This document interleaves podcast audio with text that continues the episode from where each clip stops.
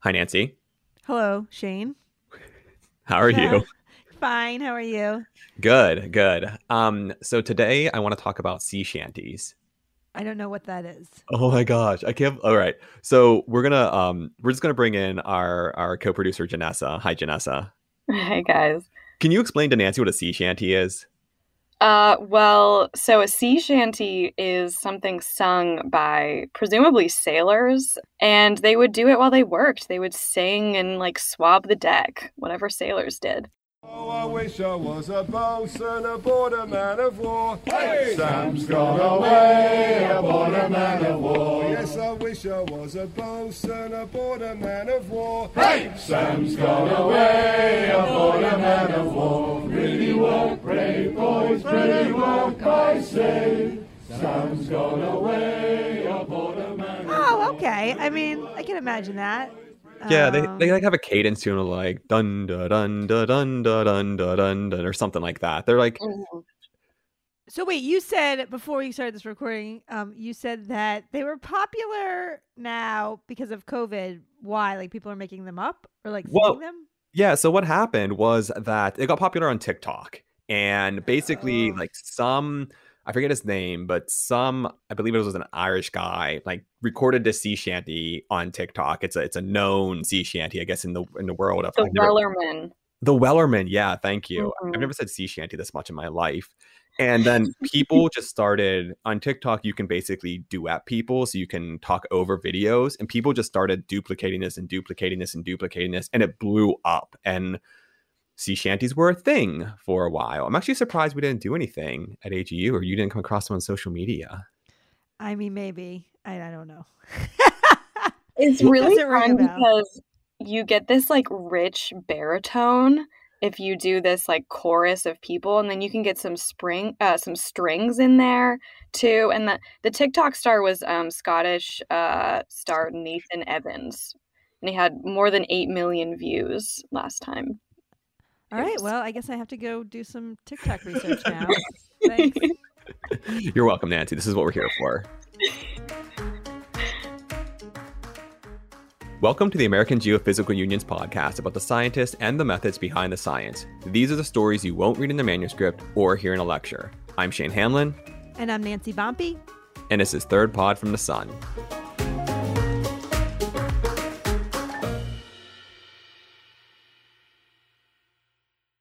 Nancy, we're not just trying to kind of bring you up on the current TikTok trends, though that would be that would just be a fun episode to try and describe some of these things.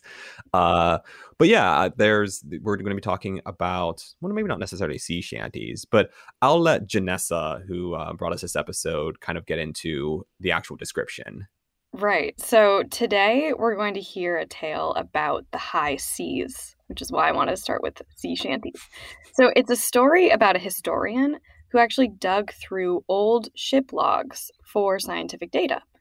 Uh, these logs were written down by sailors as far back as the 16th century while they were crossing the seas. And um, so it turns out that these navigational logs that they just needed so they wouldn't get lost are actually a tre- treasure trove of scientific data, particularly on the Earth's magnetic field, which is kind of surprising. So, researchers today, you know, we study our magnetic field to understand how it protects us from, like, say, solar radiation from the sun.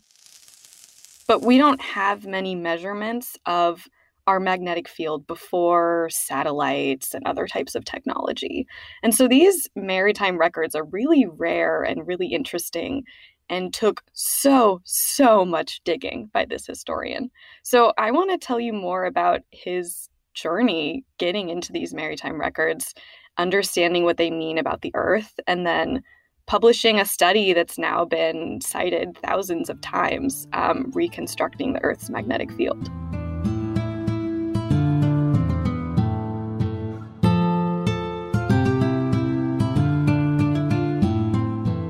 My name is Art Jonkers. I'm a Dutch academic currently working at the Institute for Geophysics at the University of Münster in Germany.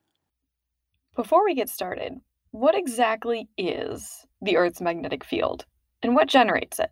So, the Earth's magnetic field is a force field, um, you can imagine field lines that exit at the South Pole and going all the way around the Earth, outside the Earth's atmosphere, into space, curving back in towards the North Pole and there entering again. So, this is a, a field that affects uh, instruments at the surface, for example, your compass. Uh, your compass will try to align itself with the local magnetic field lines, just like iron filings on a piece of paper will try to follow the field lines uh, of a bar magnet that you hold underneath. But the Earth's field is not a bar magnet of planetary proportions because it's far too hot inside the Earth. Then bar magnet would melt almost instantly. So instead, it is a complicated process of the fluid motions and the Earth's rotation that generate a so-called liquid or fluid dynamo process. So, why does the magnetic field change?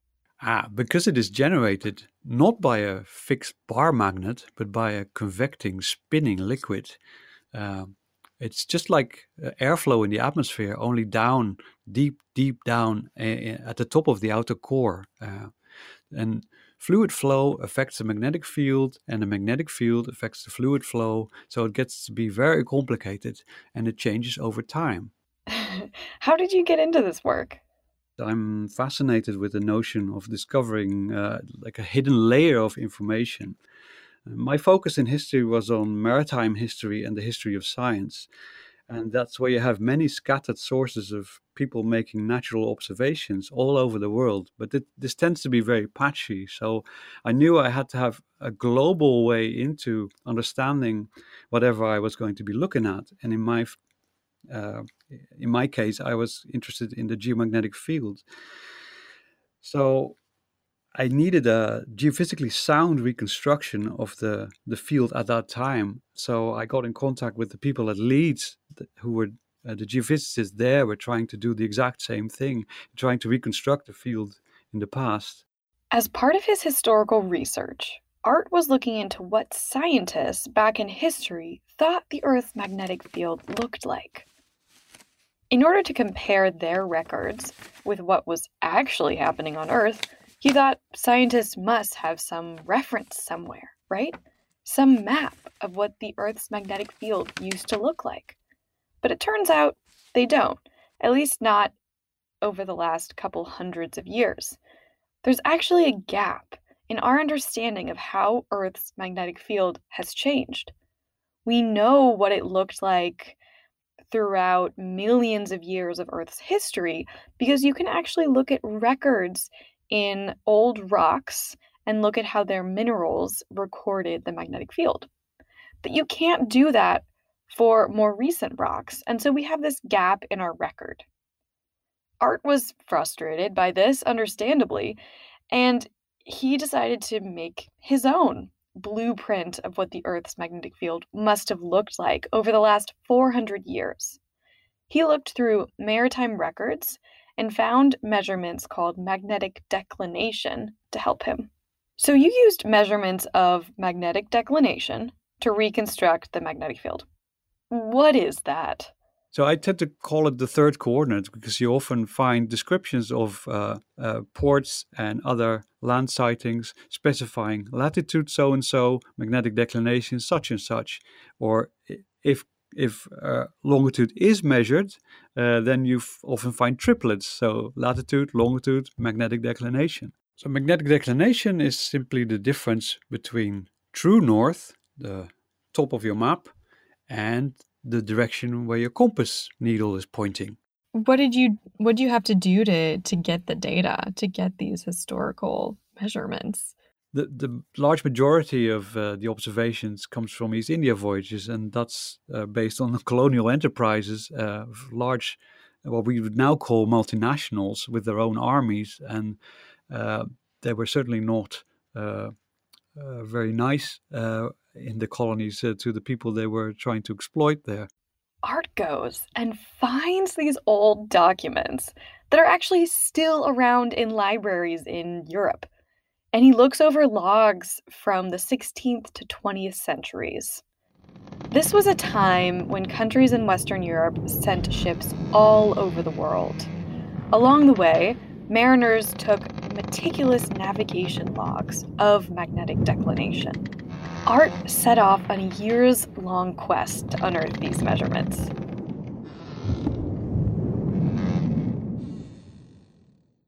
I spent uh, three years in London, Paris, Copenhagen, Seville, uh, and that's where the historian uh, skills also come into play because you need to know your study objects. You know, you need to know how these maritime organizations were structured. So, where did the documents end up? The individual archives were great places. You get to go to places where the general public is not uh, allowed in. So for the the best place for, for me, uh, I liked the most was uh, the Bodleian Library at the University of Oxford, where before you get access, you have to solemnly swear not to kindle any flame on the premises.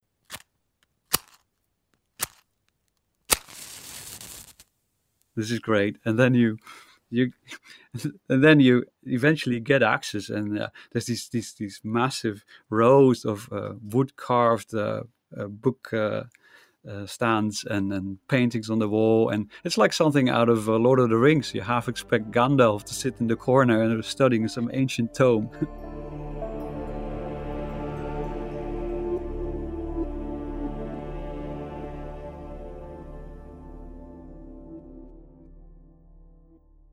When you're handling these documents, do you have to wear gloves? Like, is it just very, everyone has to be, I don't know, you almost have to be silent so that you just don't, doesn't disintegrate in front of you or something.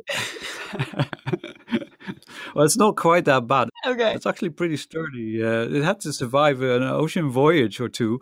Uh, so uh, it's it's it's stood the test of time uh, much better than uh, many uh, modern paper documents would but uh, yeah, the, the navigational logbook.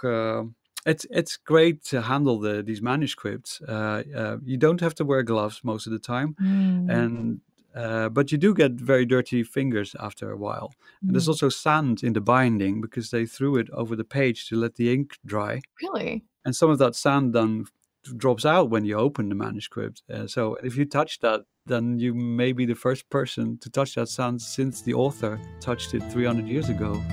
That's of course wonderful.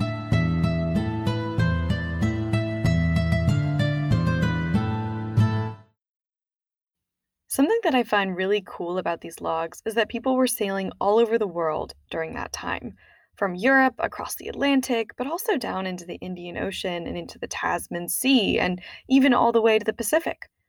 Art worked with geophysicists Andrew Jackson, Anne Murray, and Matthew Walker at the University of Leeds to turn these measurements into something scientifically rigorous. They had to triangulate where the ships actually were in space and account for the errors that navigators made along the way. At times, the work was a slog the hardest part of it was uh, the, the, the psychological toll because you basically you have to be sufficiently obsess- obsessive compulsive to keep going and focused but not so compulsive that you go completely crazy and you have to work in the dark for about three years because we had to complete the entire archive, archival phase before we could get onto the post processing of correcting all these uh, uh, voyages spatially and then do all the calculations. So you never know while you're working away in the archives whether what you've got is good enough to be able to succeed. Wow. How did you keep going?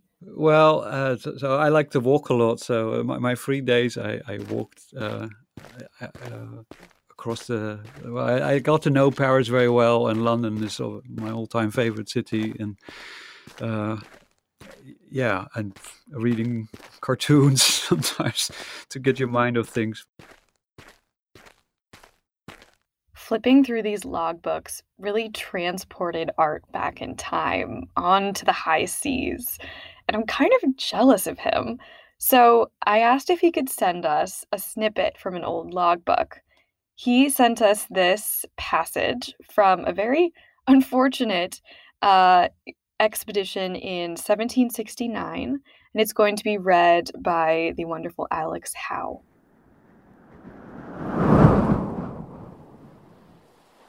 Very strong gales with excessive hard squalls and rain in a very large sea, with a dark, dismal looking sky. At noon, finding we had not the least prospect of a shift of wind, consulted with my officers We unanimously agreed to bear away, think it would be running too great a risk with the ship and ourselves to beat any longer in the sickly condition we are in, having 28 people incapable of doing any duty, and hardly a man on board that is not affected with the scurvy in some shape or other. We looked upon St. Augustine's Bay on the island of Madagascar to be the best port, knowing that there were plenty of good provisions to be had, which was the chief thing we wanted.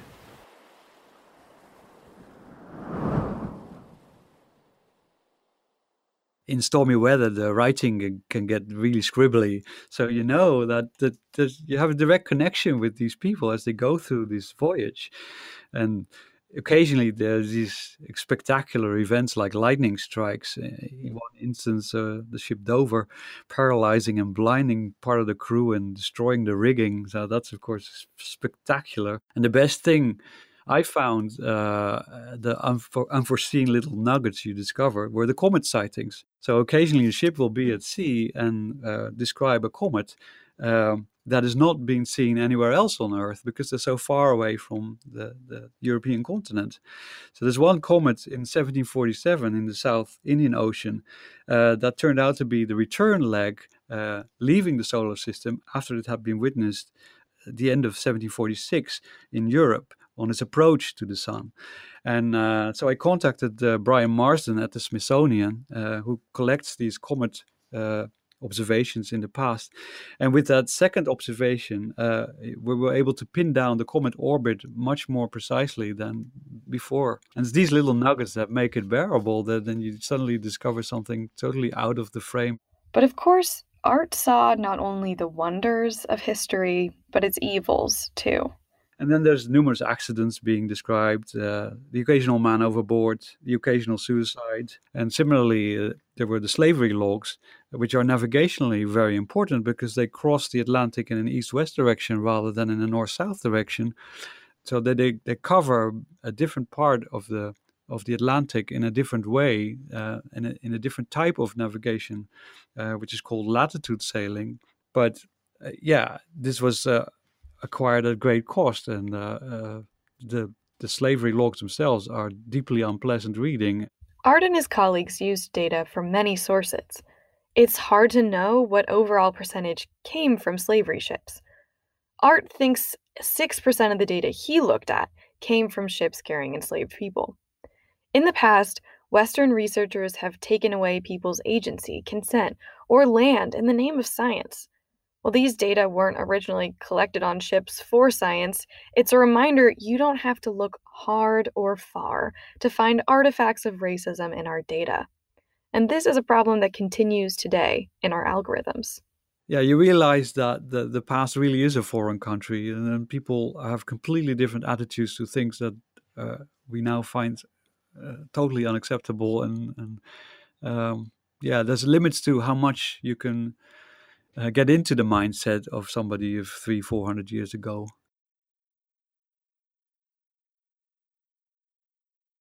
In the end, Art and his collaborators digitized more than 2,000 logbooks.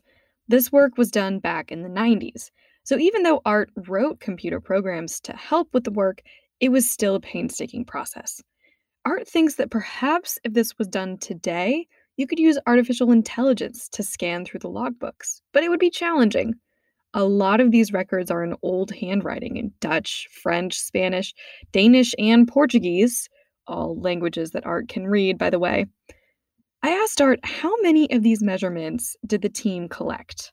Uh, it was 2,400 voyages uh, and 177,000 observations of magnetic declination, inclination, and later also intensities. So, in this study, you took these measurements and then you plugged them in into a mathematical model. Um, what did you find? So, what we got out is uh, what we call GeoFM1, the global field map of the first ever reconstruction of the geomagnetic field at the top of the core, spanning four full centuries from 1590 to 1990. And since then, it has been extended with satellite uh, observations to up, right up to the present day. And from this field map of, of the magnetic field, uh, you can reconstruct the fluid flow of the molten iron at the top of the core.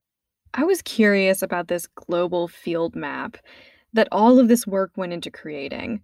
So I looked up the paper. It's published in 2000 in the Royal Society, and I'm scrolling through the citations.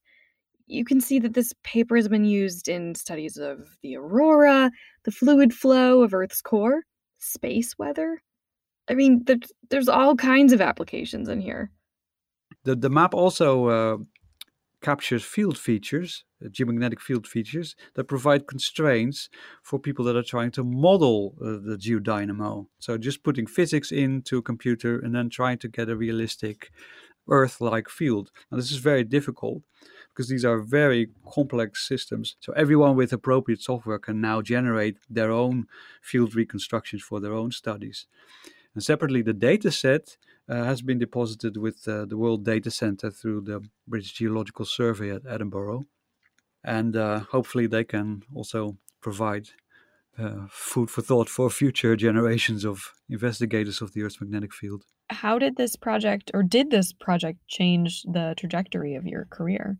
It did because uh, I sort of moved out of history after this. I, uh, following the PhD, I did a postdoc in geophysics at Leeds uh, Leeds University just to finish up the work and also to rework parts of the thesis into uh, a more accessible book published by Johns Hopkins University Press in 2003 called Earth's Magnetism in the Age of Sail. And this covers both the maritime part of it and also a bit more of the history of science at the time about the ideas that people came up with to explain the Earth's magnetic field. After that, he jumped from fellowship to fellowship and met his wife, aw, who is a seismologist. When she got appointed at the University of Münster, he went with her. And so currently I'm back in geophysics, working with my wife on constraining the mineralogy in the lowermost mantle I'm now applying uh, statistics to seismology rather than geomagnetism. But regardless of the discipline, it, it, always boils down to separating signal from noise and, and trying to reveal that, that hidden layer of information. And that's that's the, the thrill for me. This is my prime motivation for staying in science, whatever the discipline.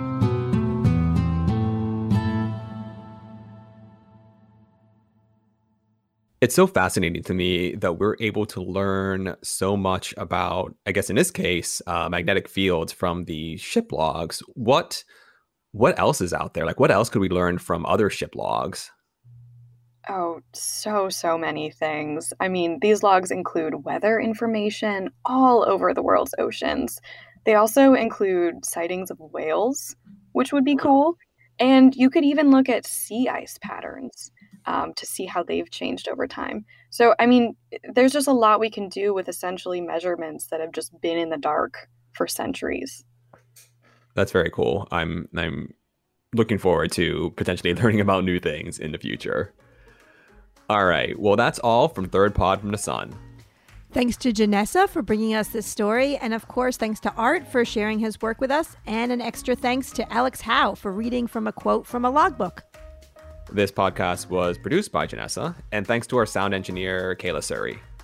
We'd love to hear your thoughts. Please rate and review us um, on iTunes. You can find us wherever you get your podcasts and at thirdpodfromthesun.com. Thanks all, and we'll see you next time.